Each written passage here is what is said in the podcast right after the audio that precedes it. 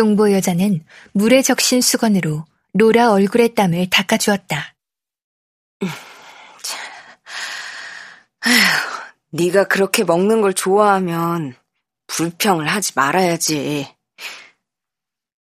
가브리엘이 자기 아내와 심지어 몇 달째 못 봤던 사촌 로라에게 인사도 없이 방에 들어왔을 때 로라는 자신이 불필요한 존재인 것 같아 무거운 몸을 힘들게 침대에서 일으켰지만 나나는 방에서 나가지 말라는 손짓을 했다. 그래서 로라는 올케 언니 옆에 있는 침대에 계속 앉아 있었고 가브리엘은 로라 뒤쪽으로 가더니 등을 돌리고 침대에 누웠다.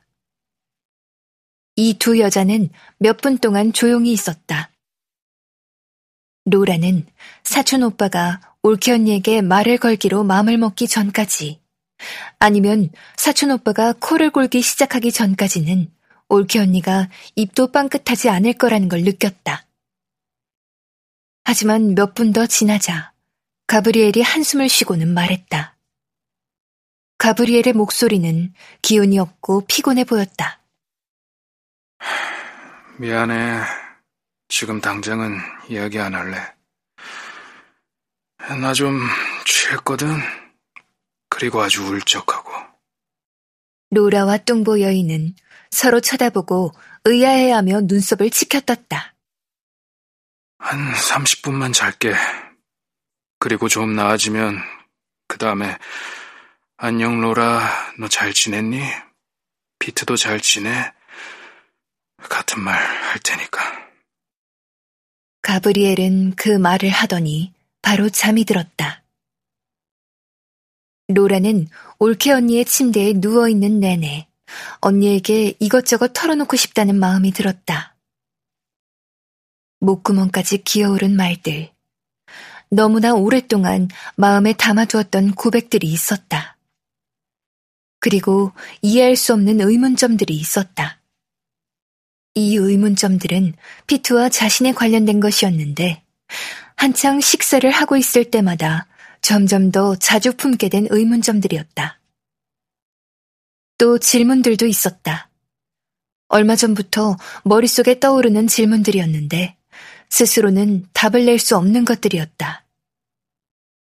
로라는 이런 것들을 올케 언니에게 애원이라도 하듯이 두서없이 끄집어내 보일 뻔했지만 가브리엘이 도착하자 금세 쓸데없는 수다.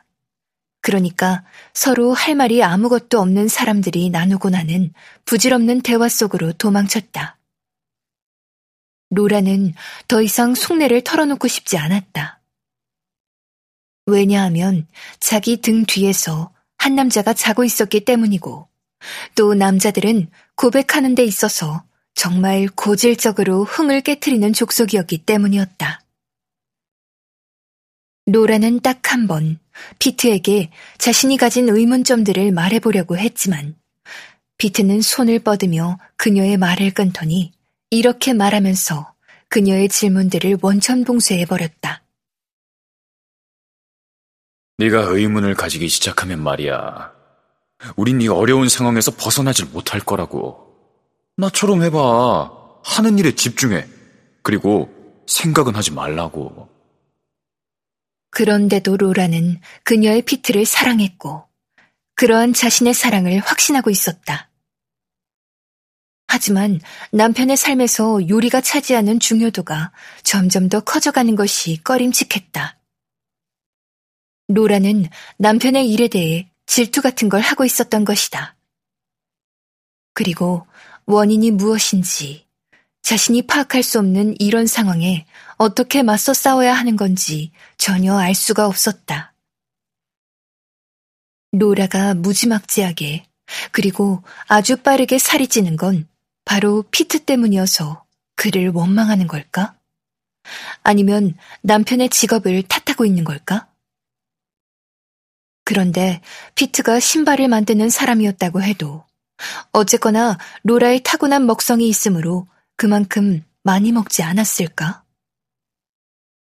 나나가 이런 질문에 답을 할 수 없을지도 모르겠지만 로라에게는 누군가에게 이런 것들을 말하기만 해도 엄청나게 위안이 될 터였다. 그러나 로라는 그렇게 질문하는 대신 올케 언니에게 필요한 게 뭔가 없는지, 그리고 저녁 먹기 전에 담배 한 대를 피워도 될지 물어보는 자신의 목소리를 듣게 되었다. 그리고 뚱보 여자의 대답을 들었다. 아니, 아무것도 필요한 거 없어. 그리고 아니, 안 돼.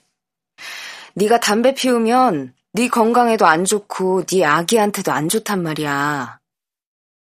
나나 쪽에서도 줄곧 로라가 뭔가 이야기하고 싶어 한다는 걸 의식하고 있었지만 만약에 로라가 말하고 싶은 마음이 충분하다면 저절로 말이 흘러나오지 않을까 생각했기에 로라에게 물어볼 엄두를 내지 못했다. 뚱보 여자는 로라가 말하길 기다리면서 무언가를 물어보는 듯한 눈빛으로 자신의 사촌 시누이를 가끔씩 바라보면서 대화를 이어나갔다.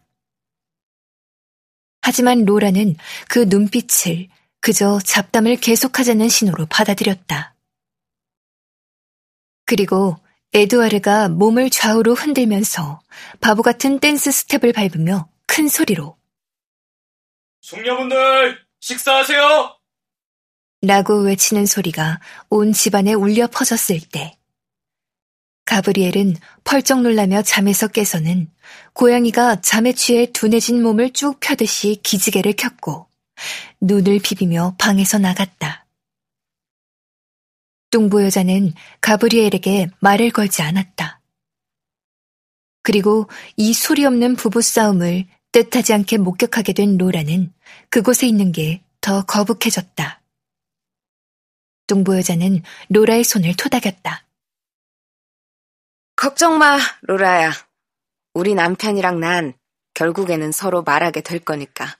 숙모는 정말 운이 좋으시네요. 저는요, 피트랑 그럴 수가 없어요. 그 사람 인생에서 중요한 것은 모두 요리 그릇에 담겨 있거든요. 하지만 로라는 더 이상 말을 잇지 못했다. 식사 시간에 자신이 올케 언니와 상관없는 문제들로 언니를 방해하는 건 아닌 것 같았기 때문이었다. 이 두 여자는 부엌에서 뭔가 재미있는 일이 벌어지면 가끔씩 웃기도 했지만 절대로 서로 쳐다보지 않으며 조용히 밥을 먹었다. 왜냐하면 뚱뚱보들은 밥을 먹는 동안 결코 서로 쳐다보지 않기 때문이었다. 저녁을 먹고 나서 이들 둘은 열어놓은 창문을 통해서 조사파 르 비올롱이 꼬맹이 마르셀에게 해주는 달 밝히는 사람 이야기를 들었다. 뚱보 여자는 울음을 참지 못했다.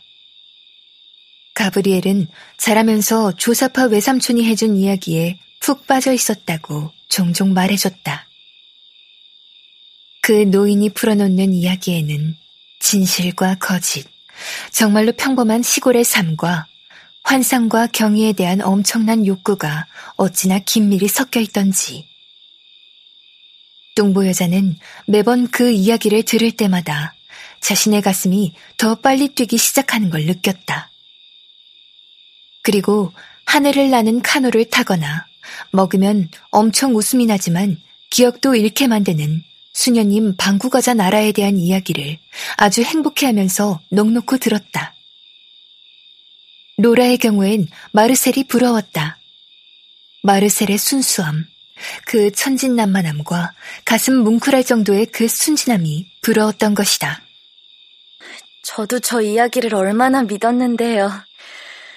저 이야기가 사실이면 좋겠다고 얼마나 바랬는데요. 만약 저 모든 게 사실이라면 삶을 계속 버텨나갈 이유를 주니까요. 조사파 르 비올롱의 이야기가 끝나자 뚱보 여자는 로라 옆에 침대 위에 접시를 내려놓았다. 가끔 네 아버지랑 이야기를 하긴 하니? 네 아버지는 여러 가지에 대해 참 잘 아시거든. 아버지가요? 우리 아버지는 시인 같은 사람이라고요. 현실 감각이 하나도 없어요. 울 아버지는 달을 밝힐 수 있다고 하시지만 바지 지퍼나 내린 채로 길 한복판을 걷는 사람이라고요. 그런 남자랑 뭔 말을 할 수 있겠어요. 아버지는 전설을 지어내고 저는 문제거리들이나 생각해내죠.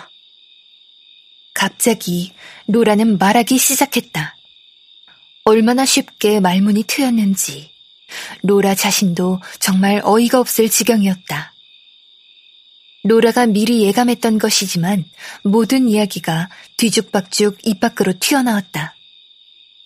그리고 로라는 이야기를 하면 할수록 자신의 문제들이 마치 새장에서 빠져나온 새처럼 자신을 벗어나 멀리 날아가 버리는 걸 느꼈다.